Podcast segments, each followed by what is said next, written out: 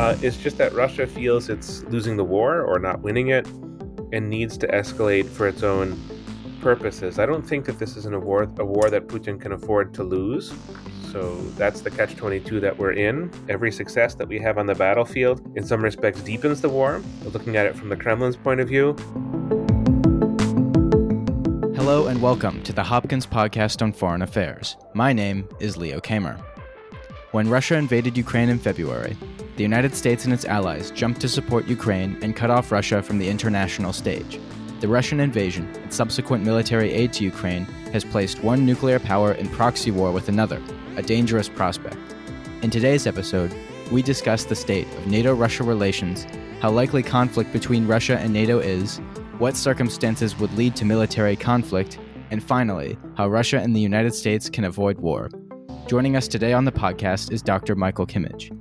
Michael is a professor of history and department chair at the Catholic University of America. He specializes in the history of the Cold War, in 20th century U.S. diplomatic and intellectual history, and in U.S. Russian relations since 1991. From 2014 to 2016, he served on the Secretary's policy planning staff at the U.S. Department of State, where he held the Russia Ukraine portfolio. We hope you enjoyed this episode of the Hopkins Podcast on Foreign Affairs.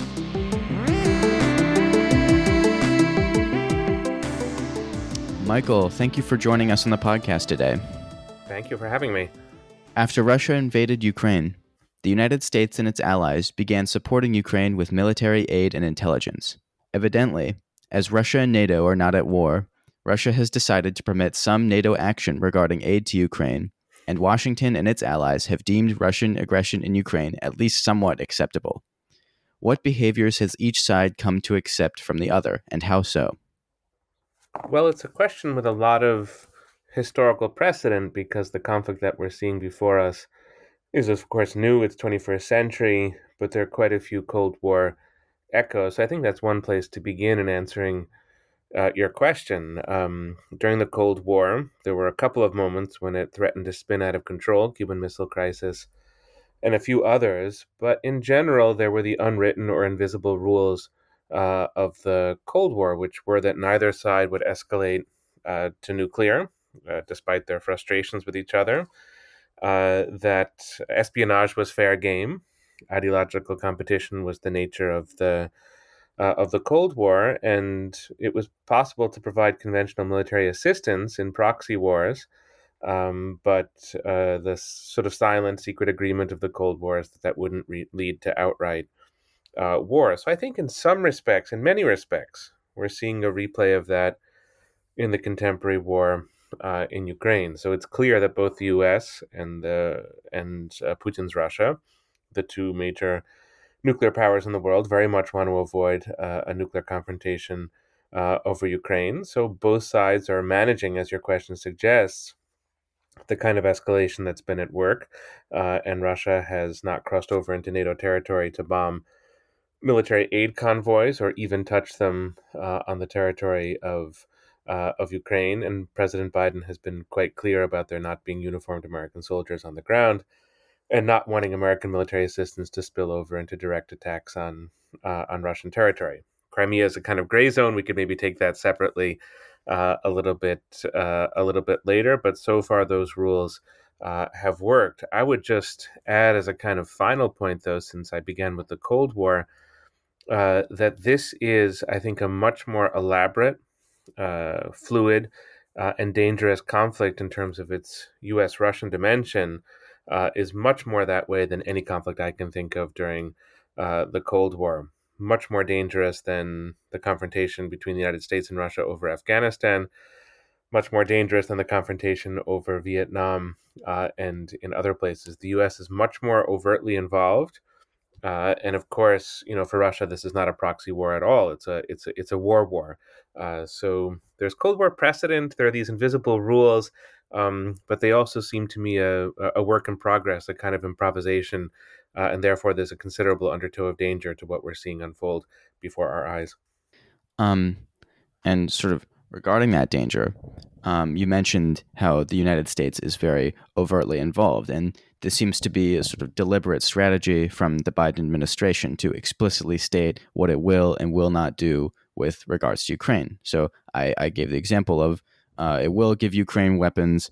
It will not allow said weapons to strike deep inside Russian territory, for example. That's what that's what the administration has said. Um, but on the other hand, you know, Putin's government, perhaps because, as you mentioned, this is not a proxy war for it, uh, it has maintained a sort of ambiguity in its actions. Why has each side pursued its respective policy, and what have been their consequences? Well, each side is, uh, as I mentioned a moment ago, I think improvising. Uh, this is not the conflict that Russia exactly wanted. Obviously, it initiated the war, but it hasn't gone according to plan in Russia. Uh, and so I think in some ways Russia is facing challenges uh, that are quite new and quite unanticipated. If we go back to third week of February 20, uh, 2022, the Russian expectation, you know, I think that we can say this, we don't have perfect evidence, but I think we can say it, is that it would be a short war, that the government in Kiev would have been decapitated quickly, uh, and that Russia would have moved then to sort of carve up Ukraine with a high degree of cooperation or collaboration from uh, the Ukrainian side. I think it's fair to say that none of that has come uh, to pass. Uh, and so Russia is fighting a different war now, uh, trying to figure out its priorities. Uh, and the degree of U.S. involvement, I think, has come as a surprise. So there are many ways in which Russia does not want this to escalate. It's struggling manpower wise to deal with the conflict that it has uh, in Ukraine. Uh, but I think the setbacks that it's experienced, some of which come from U.S. targeting and intelligence uh, and weapons provisions, are making life very difficult for uh, for Russia. So it's accepting the rules for now, but it may not accept those rules uh, forever uh, because of the formidable nature of U.S. support for for Ukraine. Now, I think the hope of the Biden administration to go back to the third week of February on its side was that it could deter Russia. It could deter Russia through the threat of sanctions and through the threat of supporting Ukraine militarily. That didn't come to pass. Uh, Russia did uh, invade, uh, and uh, you know I think the Biden administration has been struggling in some ways, not on the question of whether to support Ukraine. I think that's unambiguous, and Republicans have been by and large very supportive of that. I think the Biden administration is struggling to figure out what its you know end game is, what the what the point of the support is, and you get different messages from the Biden administration. So from Biden himself, I think it's very much about the integrity of Ukrainian democracy, state sovereignty, um, keeping peace and order in Europe. But you've gotten from Secretary of Defense Austin uh, the statement that U.S. weapons provisions is about weakening uh, Russia. So you know, sort of pushing Russia back onto uh, onto Russian soil. Maybe that's the ideal case scenario, or just sort of keeping Ukraine functional might be the more practical thrust of the uh, of the policy. But I think that the Biden administration is trying to figure out, in a sense, um, what the goal of its uh, of its military aid is. I think, on balance, it's pretty satisfied with what it's accomplished in the last uh, couple of months, and feels that the policy has been uh, has been correct. But there are these you know sort of ambiguities on the horizon. So I suppose you could say there are ambiguities on the horizon for both the U.S. and the Russian side uh, in August of 2022. Mm-hmm. And and so having sort of established this uh, factual basis of uh, you know how each side has decided to operate at least for the time being, um, we can now go into um, the concerns of this war. And and you mentioned that oh, it's that everyone's sort of trying to figure out uh, what what its place is and and that's sort of concerning. So you know, what what is concerning to you about the state of affairs in Ukraine um, regarding the possibility of escalation? Well, I think it's an immensely concerning uh, conflict. You know, the active phase of the fighting, you know, has ebbed and flowed. It was very very intense at the beginning. It was pretty intense in June and July. Last six weeks have been calmer, uh, and I think that that's going to be the rhythm of this conflict uh, indefinitely but in terms of the dangers that are there, um, they're really quite extraordinary. I think what you've seen going back over the last 12 months, and this really has enormous amounts of historical precedent, is that the US and Russia, or Washington and Moscow, have a very, very strong tendency to misread one another, to misinterpret signals, and to fail to anticipate what the next steps uh, are going to be. So that's one structural problem that makes me uh, that makes me quite uh, quite worried. I think that um, you know it's it's it's a conflict in which there are so many moving pieces uh, and variables uh, that that itself is a kind of second uh, danger. So you have obviously to some degree the involvement of of NATO in Ukraine prior to the conflict. NATO was training uh, Ukrainian troops. NATO is not explicitly in the war, uh, but it's there uh, on the margins. And you have actors within NATO that are each determining what their approach is.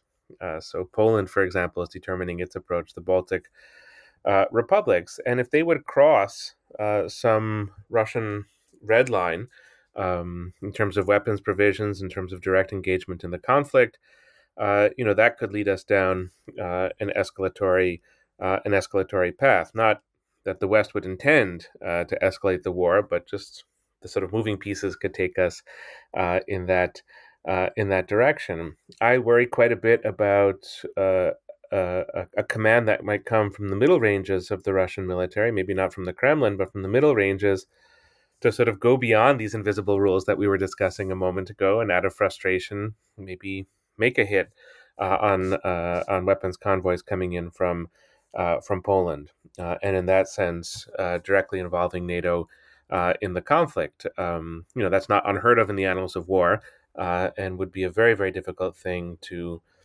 unwind.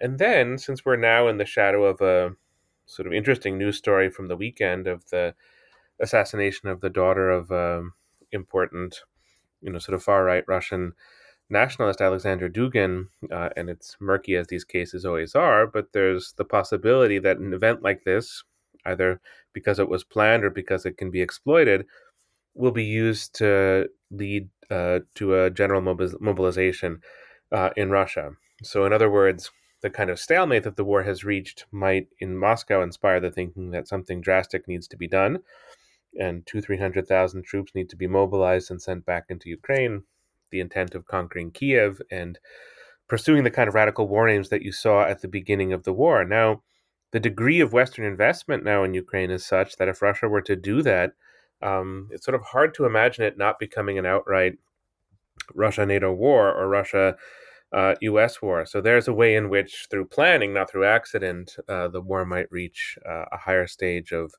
uh, of escalation. The tragedy of this war, as I see it at the very moment, is that there really just isn't a force, internationally speaking, that can intervene and step in uh, and start to moderate. You know, the U.S. is a party to the conflict. The European Union is a party to the conflict. Russia is, of course, the agent of the conflict, and you know, sort of Turkey or China, you know, Brazil, India, whatever country you could conjure, Hungary, uh, that might sort of be a mediator. Uh, none of it is really uh, plausible. So, in the absence of a mediator, it also seems that the chances for escalation are, uh, at the very least, plausible. Um, and so you, you talked about how uh, how certain NATO countries might be pursuing their own policies, and that that could uh, lead to escalation in some potentiality. Um, uh, could you talk a little bit more about you know what what policies you're talking about here? Well, I think that there's a lot that we don't know about what's happening uh, on the ground. Uh, so I would assume that the intelligence services of most Western countries that are backing Ukraine have some presence uh, on the uh, on the ground in uh, in Ukraine. I think that there are probably, you know, I think that this has been publicly reported. There are paramilitary ele- elements or just sort of foreign fighters who have come in. I mean, a few of them have ended up getting killed or arrested or sort of imprisoned. Uh, and you have that. Uh, you have that uh, uh, element. I mean, I think for not for the United States, but for Poland and the Baltic republics, they clearly see this conflict as, as existential. Uh, and that means they are going to support as much as they can the kind of collective Western policy, which does have certain limits. But they may see reason uh, to go a little bit beyond uh, that collective policy uh, and to involve themselves somewhat more uh, directly.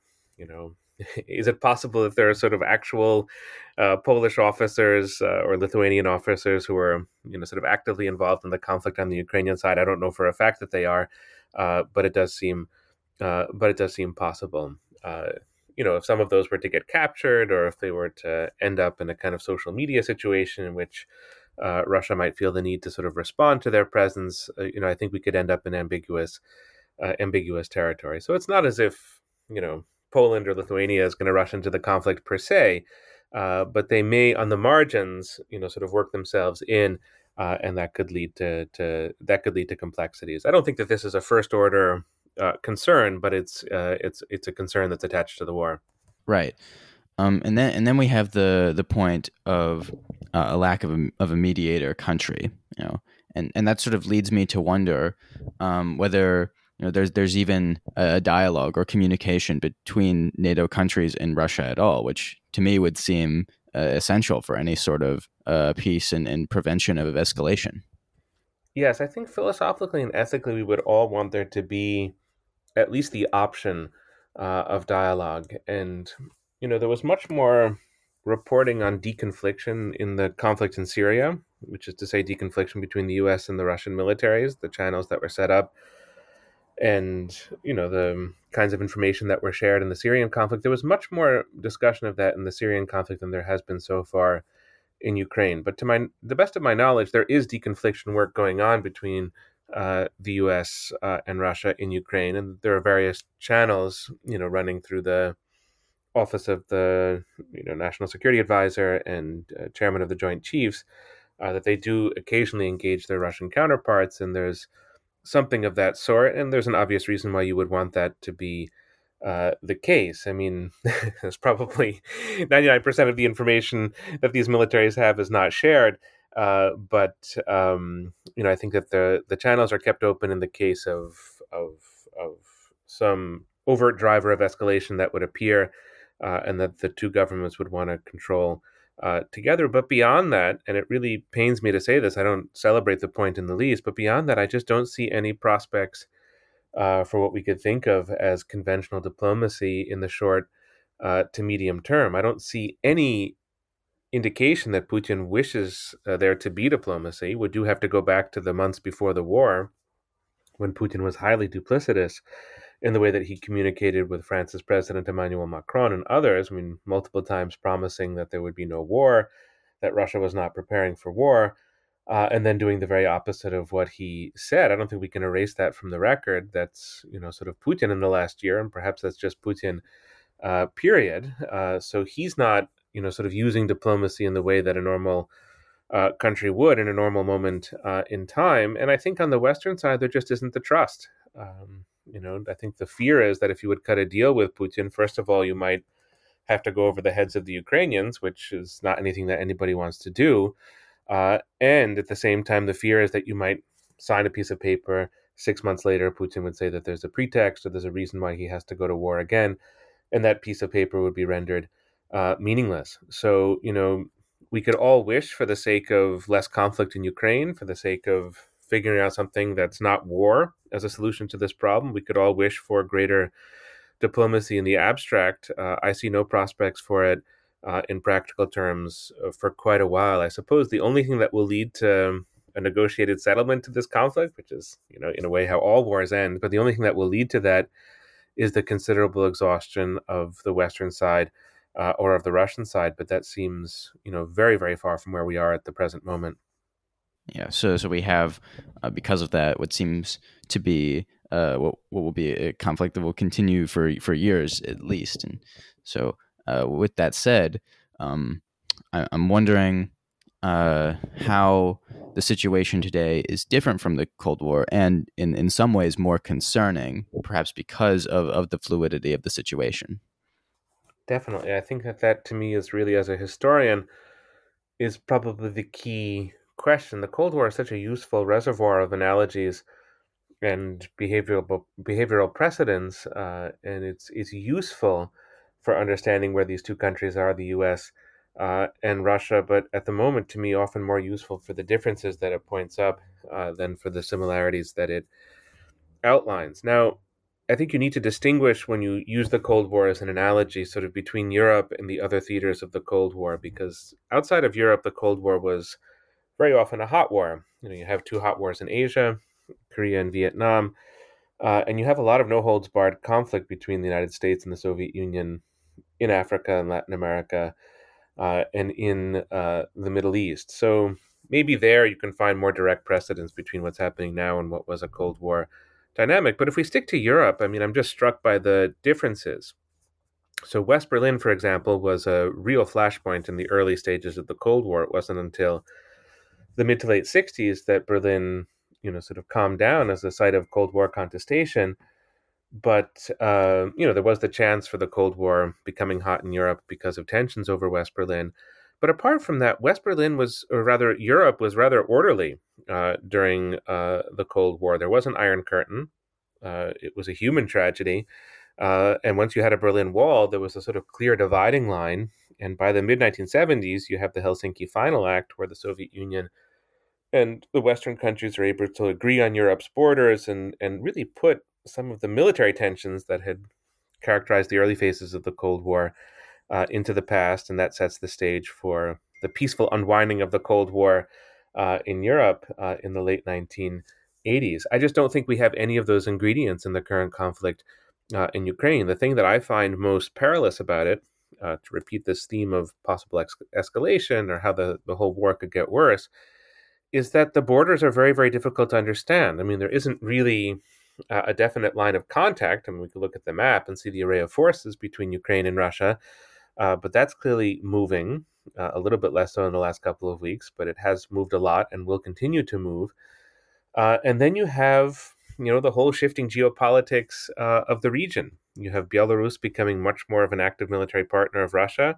Uh, over the last two years, you have Sweden and Finland entering NATO, which I think is probably good for NATO, but is a certain hardening uh, of the lines in the north of Europe. And you have a major war that is unfolding uh, within Europe at the same time that's being supported by such a vast array of, of countries, not just Europe and the United States, but also Australia, South Korea, Japan are all uh, to a degree on the kind of Ukrainian side of the uh, of the uh, of the conflict. So it's a bit like the Syrian civil war in the sense that it's an international kind of global conflict uh, with a refugee component. Uh, it's a little bit like the scene in 1914, uh, as you have different alliance structures and uh, a very you know sort of kinetic and shifting balance of power within within Europe itself. and you know, Ukraine is one of these countries that also touches so many different parts of the world. It has a presence on the Black Sea. It's not far from Turkey. Uh, it sort of shifts down to the Bal- uh, the Balkans in a certain sense. It's not far from the South Caucasus. Uh, and there's the border with Hungary, Slovakia, uh, Poland, sort of classic uh, Eastern Europe. So it's um, a country that, if you have war or conflict, is going to radiate out in so many different uh, directions, and so therefore it's much much harder uh, to control. Uh, so it's truly a sort of active, evolving, developing war in the early 21st century, and very unlike the frozen conditions that Europe had uh, in the 40s and 50s, and that did contribute to keeping the Cold War uh, cold. So. Um, yes, in this case, we kind of turn to history, I think, to uh, to underscore the novelty of the present moment. Mm-hmm. And so we have all these variables of um, the you know the the NATO countries maybe pursuing their own policies. We have the the lack of mediator countries and uh, the and the countries that might have been mediators are, are taking sides in the conflict, and we have the solidification of of the alliances, um, which which is perhaps troubling. Um, to get into the specifics, then, you know, if there were to be an escalation, you know, how how would it happen? Probably it would happen through well, we can give two answers um, uh, that go in different directions, but I think the more probable one is that there would be an accident. There would be an event uh, that um, either through misinterpretation or through exaggerated response uh, that would compel a much greater degree of direct confrontation between the two uh, the two sides. You know, let's imagine that there would be a visit of a foreign head of state to Kiev. This happens regularly, of course. Um, high-ranking members of the U.S. Congress have gone uh, to Kiev, but let's imagine that there would be a train. You know, as it runs, they have to go in by train, uh, and that that train would get bombed um, by by whoever we don't know who, uh, and you would have the deaths of high-ranking um, German, American, French, British uh, politicians on that train. It seems hard to imagine a response to that that would not be a widening uh, of the war. Uh, even if Russia wouldn't be responsible for that attack, I think it just would uh, would feed into certain emotions that would lead uh, on the Western side uh, to escalation. You can imagine dozens of similar scenarios that would push uh, Russia. You know, obviously Russia's probably escalated to the maximum extent it can uh, in terms of its conventional military forces for now, but it has lots of potential to mobilize uh, that could make the war uh, much uh, much worse. We mentioned Korea, uh, or rather, I mentioned Crimea at the beginning of the conversation. Let's just go back to that for a moment, uh, because here I think there's some real potential for escalation. Since 2014, since the annexation of Crimea in February, March of 2014, Russia has determined that Crimea is Russia. So it's treated like a province of Russia. It's sort of administratively, politically a part of Russia. We think that this is illegal think this is outrageous, but that's uh, you know the sort of Russian position on Crimea. And now the U.S. and the Ukrainian government have agreed that Crimea is Ukraine, uh, and therefore it's a fair target uh, for any kind of military operation Ukraine wishes to conduct, with or without U.S. Uh, or Western supplied uh, weapons. So you know if you look at Russian military doctrine, their sort of approach, if you attack Russia directly, uh, you will get um, you know a very very firm uh, and vehement counter response. And I think we're just in the early stages of that. But that's definitely an existing aspect of the conflict that could lead to uh, escalation. Let's imagine a kind of massive strike on the city of Sevastopol, where you have the Black Sea Fleet uh, anchored, um, and how Russia might respond to that. I think it could clearly lead to uh, lead to a kind of escalation. Um, that wouldn't be the intent of the Ukrainian government. It would be to reclaim Crimea or to create problems there, but it could be interpreted uh, by Russia in different terms, uh, and therefore it could lead to escalation. So that's sort of scenario or possibility number one. The second one uh, is just that Russia feels it's losing the war or not winning it and needs to escalate for its own purposes. I don't think that this is an, a war a war that Putin can afford to lose. So that's the catch 22 that we're in. Every success that we have on the battlefield in some respects deepens the war. It doesn't necessarily hasten the conclusion of the war, but it sort of deepens the war, looking at it from the Kremlin's point of view. Uh, and so Putin may face that decision uh, of having to uh, to mobilize uh, and turn what he describes as a military technical interop- uh, into a proper into a proper war. If one has to say, I mean, I think that there are lots of domestic obstacles for Putin to do that, uh, and it's an enormously risky venture for him to do that. But if you look at Russian politics at the present moment, the so-called liberal op- opposition is dead. You know, its leaders are either in jail or it's unable to protest the war for whatever reason. The kind of opposition that Putin faces is really much more from the right, from a nationalist camp of which Alexander Dugin is representative, uh, that feels that the war needs to be much more vigorously uh, prosecuted. So there too, there might be domestic political spurs for Putin to to mobilize to expand the Russian presence, uh, and thereby uh, to escalate the war itself. Mm-hmm. And you know, when we're when we're talking about this and and how um, all these forces can can push leaders in, into the into feeling that they that they need to escalate, you know, it can almost feel like there's sort of a, a have to response to you know increased aggression and you know well we must respond. And sort of this this reciprocity which is you know sort of a, a mainstay of of international diplomacy that you know might might work toward future escalation. I mean is that is that perilous to you well you know i think that there's uh, the question deserves i think a broad answer. I think that there are lots of good reasons why the U.S. is doing what it's doing and has been doing since February and before February, which is to say support for Ukrainian sovereignty, um, you know, support for the Zelensky government, support for democracy in Ukraine. All of that uh, has, uh, you know, I think um, very good reasons. Uh, behind it, some of which are about Ukraine's future, some of which are about Europe's future, and some of which are about the credibility of American partnerships and American uh, American power. So I think that the fact that the U.S. is militarily engaged in this conflict is very understandable.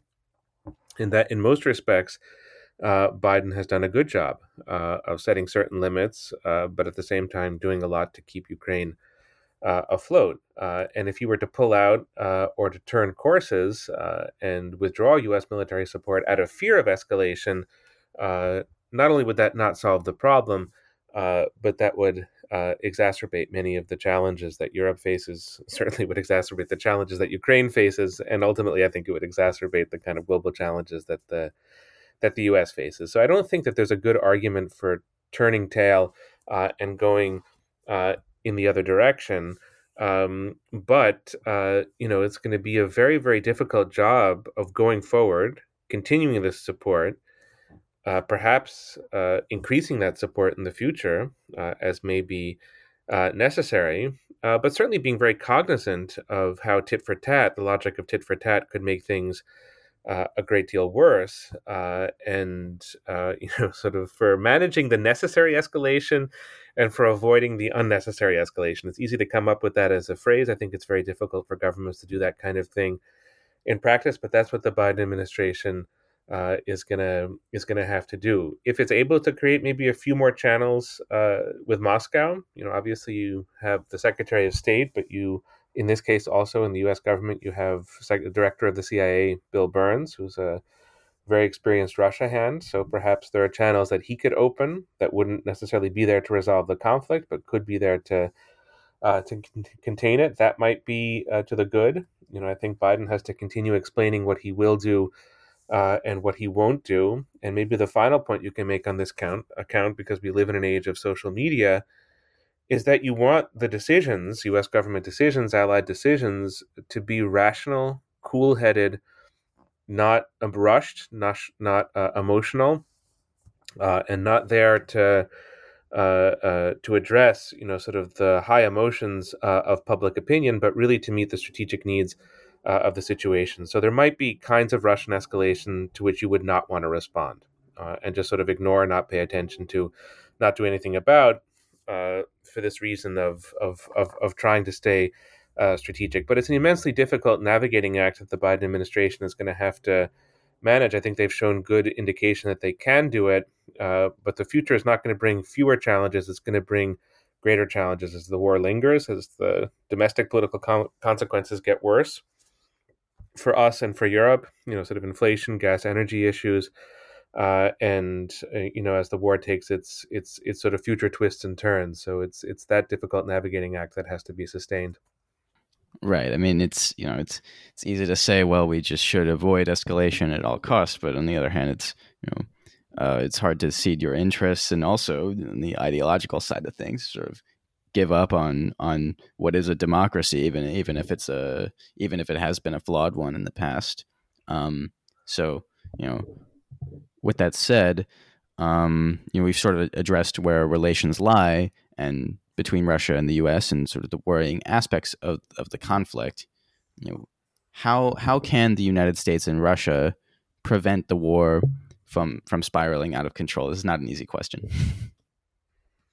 It's not an easy question uh, at all. Um, the first thing that both sides should do, but I think really we have to speak about the U.S. side because the idea that you know any of us has influence or even that much insight into how the Kremlin thinks at the moment is is is probably pretty dubious. So let's focus on the side of things where voices like ours have a uh, have an impact. Uh, I think the first thing that has to be done is just to respect the seriousness uh, of the conflict. Uh, it's not casual. Uh, it's not temporary. We're talking about a conflict that's on par, I would say, with the First World War uh, or with the start of the Cold War. Maybe not quite as global yet uh, and you know, I would love to be wrong in this in this prediction, but I think it's an event of this magnitude, and so it deserves the respect that comes from big historical moments and big historical uh, events. Uh, you know, we can't um, with our left hand do one thing, and with our right hand try to figure out what's to be done in Ukraine. Uh, this is a, a, a, you know sort of a total. Um, not a total war, but it's a it's a total enterprise uh, and uh, a very large scale one. I think that there's plenty of indication that the Biden administration sees it as such, so it's not uh, a point that they have to be convinced of, but it's certainly a point that's worth uh, a point that's worth uh, making. Uh, I think that over time, I don't think we're here yet. Uh, and if I had the answer to this question, I would give it to you, but I don't. Uh, over time, we do have to figure out a reasonable, sustainable meaningful end state for our activities and for our contributions to the Ukrainian side uh, of this war. You know, some people say it's the restoration of the free pre February 24th borders. That may be in military terms overly ambitious. Certainly, it's the maintenance of uh, Ukrainian sovereignty. You know, whatever that means uh, in the midst of this uh, of this war. It's sort of maximum support to the to the people of Ukraine uh, for sure. Uh, but over time, we're going to have to sort of penetrate the fog of war to the extent that we can see a really clear set uh, of uh, of objectives. Obviously, the utopian solution would be that, as some people say, Russia loses and Ukraine wins, uh, and Ukraine gets all of its sovereignty back. That feels to me a bit like a a fairy tale. So, if we accept something less than that, what is it that we're going uh, to accept? Uh, you could maybe make the prediction that this will end, going back to our the conversation about the Cold War, that this will end a bit like the Korean War, that there will be a dividing line, there'll be a kind of demilitarized zone, and there may in fact be peace at that point. Uh, it will be a very fraught uh, and dark peace. Uh, and you know, the question is: Is that acceptable to to Washington as an outcome, or would you really want to sustain the war in such a way as getting rid of that line of contact and sort of bringing back full?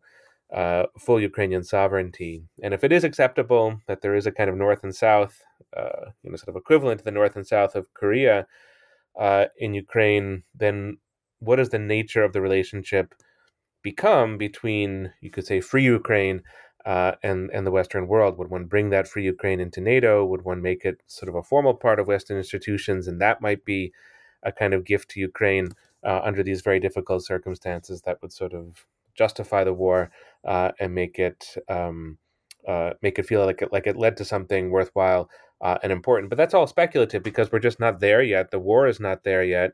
Uh, but I think the best way that we can avoid escalation is by saying this is what we're really after.